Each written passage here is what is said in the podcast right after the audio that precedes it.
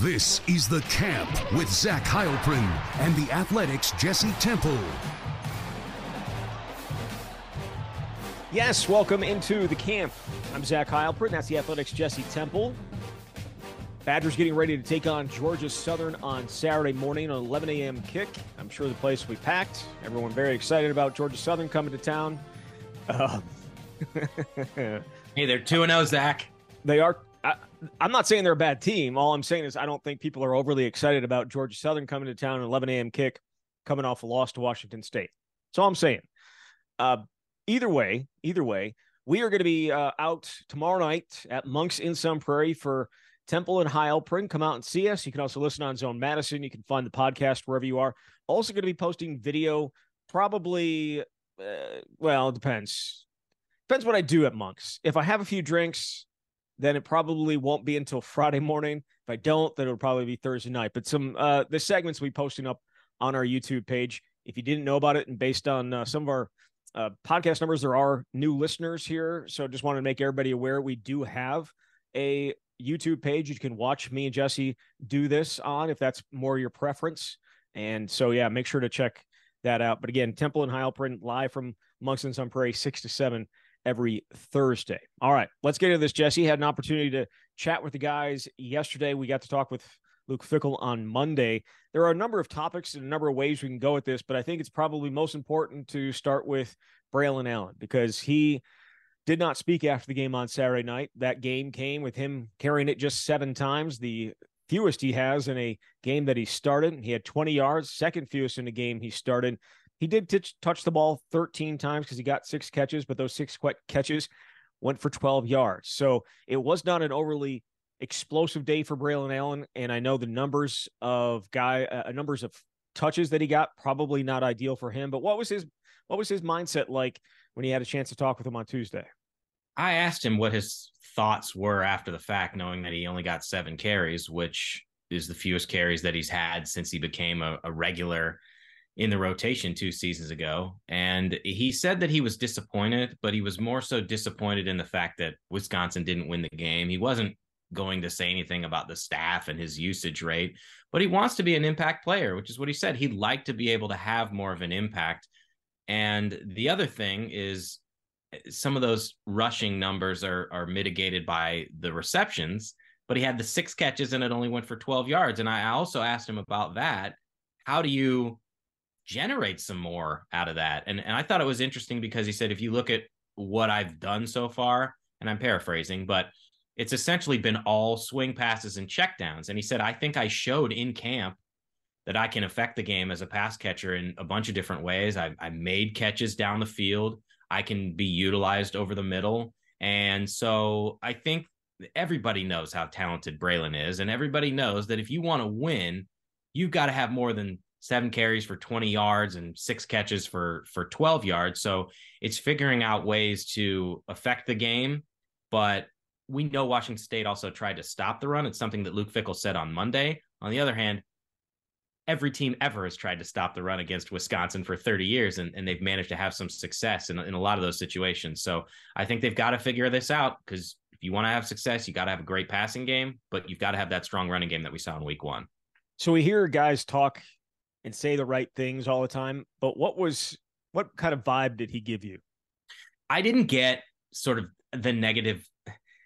I know we're we're trying to parse out body language and things like that, but these are the only opportunities that we have to be around these guys. I mean, I can remember late last season, right after the whole the the, the message board post about Braelon in Michigan, and then um, I think we talked to him the Monday after. We talked to him after that game. I think it was the Iowa game, but we also talked to him the Monday after. And you just kind of got this sense that that whole season had it was rough on everybody, but that was a, a very difficult week for him. Kind of downbeat a little bit. I didn't get that sense at all from Braelon. I, I thought he was he was upbeat. He was willing to answer questions. He was very thoughtful. And I do think that these guys believe it's going to come together. There's a lot of optimism may be hard to see from fans after what happened on Saturday, but I think he is ready to show everything he's got in the tool bag, if you will. And you got that vibe from all the players, you think? I really did. I'll be honest. Um, and even even Tanner Mordecai, and I know we've said here the last couple weeks, Tanner is somebody who would be just fine if he probably didn't have to talk to us. He's all about the ball, but I think he gave some really good answers, and his confidence is. This is another topic we could discuss, but I was asking them how close the guys on offense, how close are they to being the offense they believe they can? And he gave a very good answer that he said, I, I think we're close and we can feel it, we can smell it. And it feels like this group is ready to to break out. And he said maybe it could be this week against Georgia Georgia Southern. I certainly, you're a fan, you would hope of all weeks this would be one of those weeks. But I do think this group early in this season, based on having been around them, they they appear to be very optimistic and very upbeat, despite the fact they're coming off a tough loss. Yeah, it's it's it's tough because you're right. You only get to spend so much time around them, so you don't know exactly how they're feeling away from the the spotlight. But I think that probably goes back. And again, I'm not saying it's right. I'm not saying it's wrong. I'm gonna do my little Luke Fickell thing here. I'm not saying it's better. It's not. I'm not saying it's worse. I'm not saying it's exactly the same. But it it feels like because of the way the coaching staff goes about it, the way the program goes about it, keeping the energy up is is paramount. And to keep guys locked in is much needed. And i think that is probably a strength of this staff. And i guess we'll see what happens on saturday. I have, I have no idea. But i i think I, I go back to what Jake Chaney said after the game down 24 to 6 or 24 to 9 are they coming back from that in in prior years and making it a game i'm, I'm not sure they are so it's it's not that they quit ever before. I just don't know if they had the mindset to go back and hey, it's okay, we're fine. We're gonna we're gonna get back in this game. And I thought that they did have that mindset on Saturday night, and it sounds like they kind of felt that they are uh, that what they're saying is not just lip service.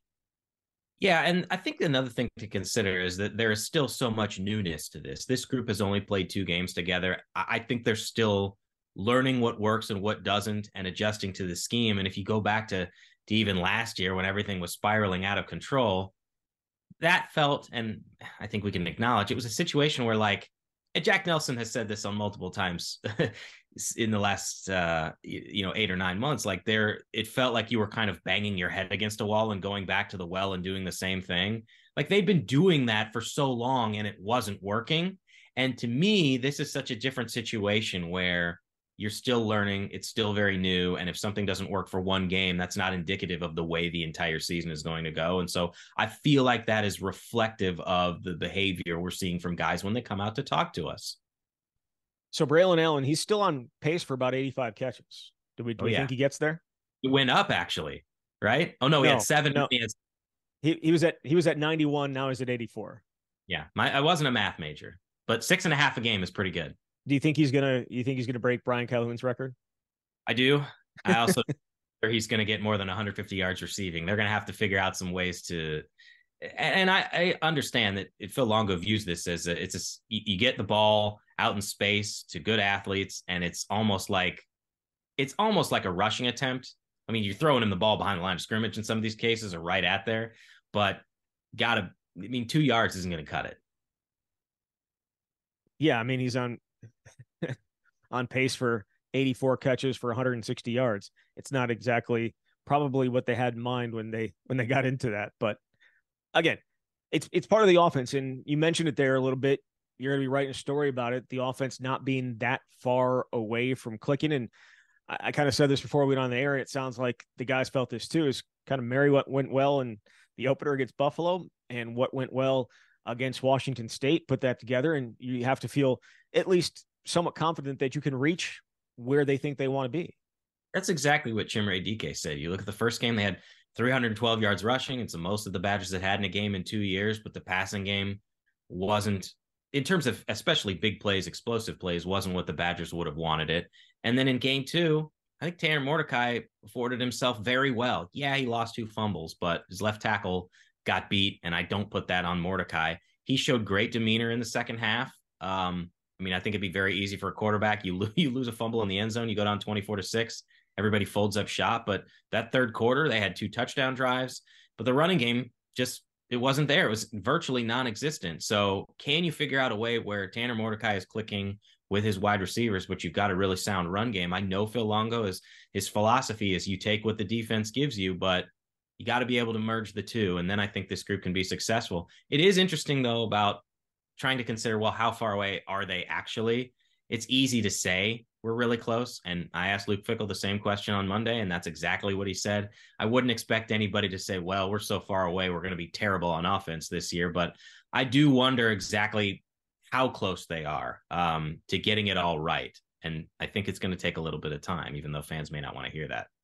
For sure. Going to the turnover aspect of this with, with Tanner Mordecai, I think that was one of my biggest questions coming in. Could he, you know, we talked about it in the offseason, the, the interceptions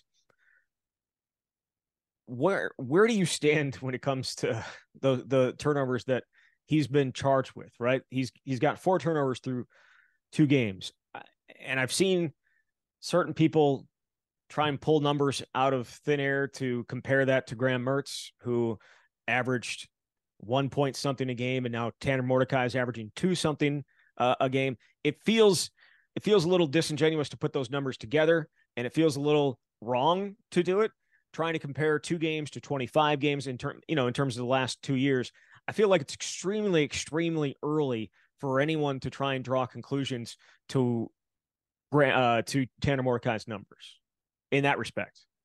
A hundred percent agree. I, I I think I feel better after watching the Washington State game about, and this is more throwing it down the field and, and not getting picked off because we saw what happened in in week one. Like when it was off the tar- off target, which you don't want to be, I think about the couple passes late in the game to Bryson Green. Um, you want to have you want to give him a chance, but it wasn't like wow that was a horribly underthrown wobbly pass and the defense dropped a sure interception. I think he did a very good job in that regard of of not putting himself in a bad situation when he threw the ball. Obviously, he had the two lost fumbles, but if your left tackle is going to get beat like that, and uh, that's your blind side, sure, you need to have awareness as a quarterback, but there's not much time. And if someone's going to have a clear shot on you, it's it's difficult for me to put that on the quarterback. So I don't look at it and say, "Oh, he's averaging two turnovers a game. This is a turnover machine." I I actually have more confidence coming out of that that he'll be able to generally take care of the ball and at least give Wisconsin opportunities. Yeah, I'm trying to think back the number of interceptable passes. I don't even know if that's a word, interceptable, uh, but uh, passes that potentially could have been intercepted by Washington State. And in my mind, I could think of only one, and it was the the back shoulder he tried to throw to Chimere down the left side, and the guy got his hands on it. I think that was in the I think that was in the fourth quarter. There weren't too many opportunities for guys to get their hands on balls on on Saturday. It was either an it was almost always overthrown as opposed to underthrown, and I that's certainly what you want. And a lot of those balls hit wide receivers' hands. Not not that they would have been easy catches by by any stretch, but there were they were at least right there potentially potentially to make a play. I think that's going to continue to get better and better. I think they're going to be able to. I do think they're going to be able to hit on them. We saw a couple of them on Saturday night. I think that the deep ball has to be a part of this offense when teams are going to play you the way that Washington State did. They absolutely have to be. And I'm not, you know, you can ask, you know, were the wide receivers even open? I thought a lot of they had steps on guys quite a bit. They had steps on guys, and so I think there's a, there's a possibility for this passing game to even ramp up the explosive plays certainly further than what we've seen through these first two games. We saw a couple of them, but I think there's more to this. The other thing is it's it really it comes down to finishing because they had three drives where they moved the ball down the field. Two of them they got into the red zone. One they got to the 25 and then they got stuck. And obviously Nathaniel Vakos came out there and went three for three on field goals in the first half. So it wasn't like this offense was going three and out and was totally ineffective. They were they were doing some good things early, but obviously when you're trading touchdowns for field goals, you're never going to have a, a, chance. So I, I think that's another thing too. That that at least is a a moderately encouraging sign, but you've got to be able to finish, and that all goes back to this idea of uh, of being consistent all the way through. Yeah, and I know that some people are pointing towards Phil Longo's red zone offense from last year, and I, I just don't think that that again a little too early. And it's not. I mean, if you're not able to run the ball, you're going to struggle. I think. I think Wisconsin itself is going to struggle to score if you're not able to run the ball in the red zone, if you're not able to run the ball any anywhere in the game, you're gonna you're gonna struggle to score in the red zone and try and finish drives. I think that's that's just what it is. And so we'll see we'll see if that continues to be an issue. Saturday obviously was huge because you're just trying to trade touchdowns for field goals, and it's not to work out in your favor. Uh, one thing before we move on, because I want to talk about turnovers on defense, their lack of, and I know we talked about that a little bit, but I know you wrote about it. Um, are you at all surprised that we have not seen Keontez Lewis on the field at any point Saturday night? And, you know, really only until the game was out of question against Buffalo. I am, but I'm also basing that on what we saw during the preseason practices that were open to us. When we were watching, and there were, I believe, nine open practices. Eight of them were the first eight practices, and then there was one open practice on a scrimmage day about two weeks before the the season opener. He was part of what essentially was a six player rotation at wide receiver. Um, so he he was on the left side where Chimere Dike was, and then Bryson Green and, and CJ Williams were on the right side, and then you had Will Pauling and, and Skyler Bell in the slot with a little bit of Vinny Anthony. But at that that point, I didn't have reason to believe that there was such a stark drop off, at least in the coaching staff's mind, between whatever the top five was and where Keontez was. And maybe some of that has to do with this. If we put him on the field, then that means we don't have Chimere on the field. Although you can obviously shuffle some things around and and put him on the other side, but then you wouldn't have a Bryson Green, and we saw some of that big play potential. So uh, we haven't had a chance really to ask about this, um, but I'd be certainly curious to know what the thought process was because wide receivers coach Mike Brown has said all along that ideally he would love to have six wide receivers. Now he's also been honest and said that just because you want to have six doesn't mean you're going to play that many. But I think what Keontez did on the field last season showed that he can be a deep threat, and he had multiple uh, moments in practice whether it was the the spring or the preseason where you saw some of that ability. So I am definitely surprised to see the way that his snap count has uh, decreased here early this season. It's not night and day in terms of the speed, but he is based on their offseason workouts, the fastest guy in that room. You know, the the whole speed club that Brady Collins would put out. And, and I know maybe they well, I shouldn't say fastest guy in the room. Based on the what's up? Bill Pauling's the fastest guy, uh, maybe ever of all time. He's fast, but you go and go back and look at the spring and those those mile per hours, and nobody topped nobody topped uh, Keontez Lewis in the spring. Now I know they ran 40s in the in uh, fall, and you had a chance when you went to what was that squat day or squat fest that he kind of talked about some of the guys 40 numbers uh, Brady Collins did, but he's got he's got some speed. He's got the ability to go over the top. But again, I don't think that that was necessarily an issue for them on Saturday night. They had steps on guys, and they just weren't. They were just a little bit off. Now, maybe if you had an extra two tenths of a mile per hour, either two tenths of a mile per hour faster, maybe that ball is just falling right in the hands. I don't know, but I, I also will say this: uh, it, it appeared based on, and maybe this is just because of the guys that were going to be out there, but against Buffalo, Keontez was on the side where Bryson Green and CJ Williams are. He was not on the left side. On the left side was Quincy Burroughs, you know, where Chimere Dike is when it's the first team offense. And then on if you go back to Saturday night, we saw rotation at you know between Skyler Bell and Will Pauling. We saw the rotation between Bryson Green and CJ Williams. Vinny Anthony even got some snaps in the slot. Chimere, until he got hurt on that final drive, no one else played the left side. Zero. It's not that he played every snap because they, but formationally, anytime there was somebody lined up on the left side, he was the only one. It seems pretty clear to me that they want him on the field as much as possible. Yeah. And it's it's not going to be a timeshare arrangement like it is on the right side. Now, does that mean that Bryson Green or that uh, Keontez Lewis shouldn't get any reps? I, I don't know that. I will say that he was dinged up in practice. We know that he was not a full participant. You talked about that scrimmage two weeks before before uh, the season. He did not take part in that. Um, th- there was uh, a couple practices down in Platt, or at least one practice down in Platteville that he was held out of. Um, and so I think that that may have played a role in it, but it, it is a little bit of surprise that you've seen that, or maybe have not seen him involved at all, at all. So again, that is a question that would love to ask. Um, and I think that's probably something that's worthwhile asking to Luke Fickell the next time we get a chance to speak with him, just because he was, it was thought to be the top six, and that was going to be the six, and it just hasn't been that way to this point. So, all right, moving on to the turnovers on the defensive side of the ball, Wisconsin has not forced a single one yet. They are uh, minus five in the turnover battle so far this year. It reminds me a little bit of 2021. Now, they didn't have nearly, they didn't have zero, but they didn't turn the ball over nearly, or the uh, cost or cause turnovers nearly as much as they probably wanted to and should have. And then they just came in bunches. But I know you wrote about it today. What do the numbers say about this start for Wisconsin? Well, I'm glad you mentioned 2021 because I was talking to Jake Chaney about this on Tuesday, and that was the first thing that he went to.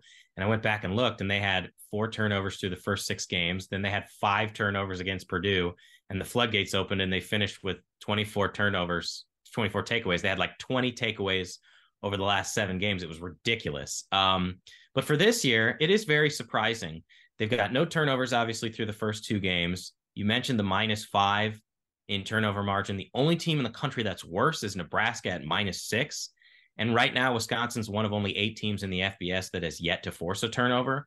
And historically speaking, Wisconsin has done a very good job defensively of forcing takeaways and changing momentum of the game.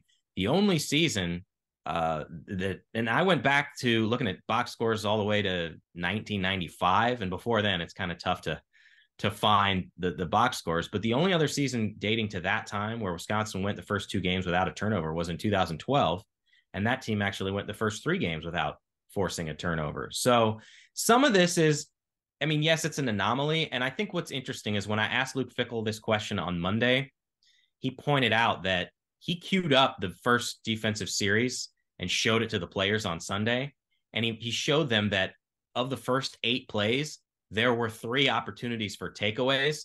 And to me, this speaks to it's a combination.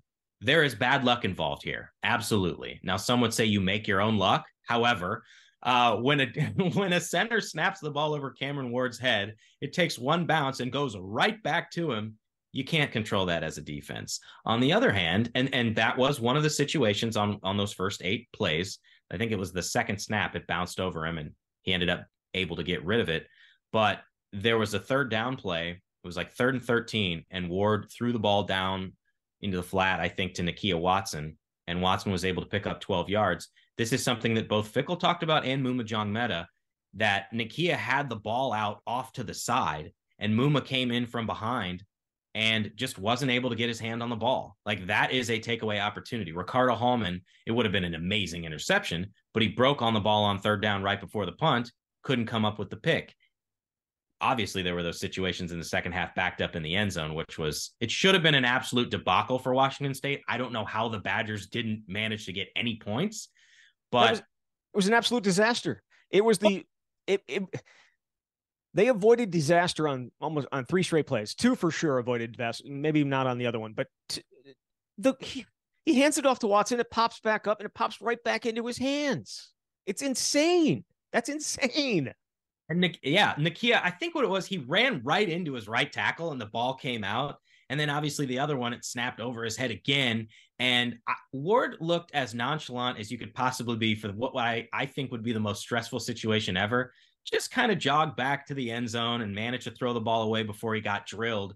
So it's a combination, but I think it's it goes to kind of a larger, I don't know if issue is the right word, but it comes down to consistency of execution. And Maema talked about this of, you know, you you want to perform at a consistently high level and that gives you an opportunity on every play to have some success. So I don't want to make too much of like some of those plays against Washington State, but it is noteworthy that you're two games through, you don't have any turnovers. That's extremely unusual for Wisconsin. When Jim Leonhard was the defensive coordinator here, they averaged about two takeaways per game. Um, so I think they're pretty confident that it's going to come, but obviously it hasn't yet. And when you can't get even one of those, it makes a huge difference. Yeah. And Georgia Southern uh, right now is even in turnover margin. So they've they've uh, they've turned it over, but they've also been able to create some as well. Um, so that's that to me is it's going to be an interesting one. Um, you know, they have they've thrown what is it? They've thrown a couple picks and had a couple of fumbles. So they're I feel like you're going to get an opportunity. You're going to have some opportunities this weekend, and maybe this is the weekend that it shifts in Wisconsin's favor. Uh, we're talking about Washington State here a little bit. There was a couple of questions uh, that I didn't get to the other day uh, in terms of Twitter questions, and I wanted to ask you about this one because I I think it's an at least an interesting topic to at least think about. I don't necessarily know if I agree with it, but I'll get, I want to get your take on it. Um, Mike actually, actually, I guess it wasn't a Twitter question. It was a follow up from Monday when we were talking about the strength and how good Washington State actually is. And he said uh, to add on to your discussion about the quality of Wazzu in yesterday's podcast, do you think Wash, do you think the uh, the Cougars are the second best team on Wisconsin's schedule? The Big Ten West office, the Big Ten West is off to a horrible start all around. When all is said and done, it's a distinct possibility. Um, if I, Ohio State clearly number one, yeah, and then conversation for who's number two. Iowa, in, right? Right. Initially, my thought would have gone to, all right, well, it's that three game October stretch. Illinois, Iowa, Illinois, not so good as as we've said. Barely beat Toledo, lost on the road to Kansas. Iowa, uh, you expect defensively it to be a consistent battle. Offensively, they are they're falling below the drive for 325, shall we say, for for Brian Ferentz. So I think that's a realistic way to look at it. Um, it's just it's almost a little too early for me to say, but it should also say something about the strength or perhaps lack thereof of Wisconsin's schedule this season and why, despite a loss, the Badgers should have an opportunity to put some but put themselves in a position to compete for the Big Ten West championship. I think it's an interesting discussion. I think it's a really tough discussion and, and tough thing to think about because we don't know how good Washington State actually is because we don't know how good Wisconsin actually is. Um, we know Colorado State, not great, um, but we'll see. I think Washington State, I, I, said this on Monday. I think the talent that they have at quarterback, the talent that they have uh, in rushing the passer and in the secondary, to be fair, there are there are some really good players on that team. And I think they have a shot to jump up and surprise some people. Are they on the level of USC? Probably not. Definitely not. But Cam Ward gives them a really good shot. And again, Wisconsin did a great job against Washington State's offense after the first what the first four four drives. They figured it out. They they started playing a lot better, got pressure on him, made him try and have to figure things out. And he wasn't as as good as he was before, but his lack of freaking freaking out, like his, his, his just his complete calm in in what has to be a storm was so impressive was so impressive that he didn't make the horrible, horrible mistake and like throw a ball into coverage that he shouldn't have that maybe he would have the year before. And that's why Wisconsin d- doesn't have any turnovers. He was willing to throw, he was willing to hold on to it and take the sack. He was willing to throw it away. He just wasn't willing to throw it into harm's way very much.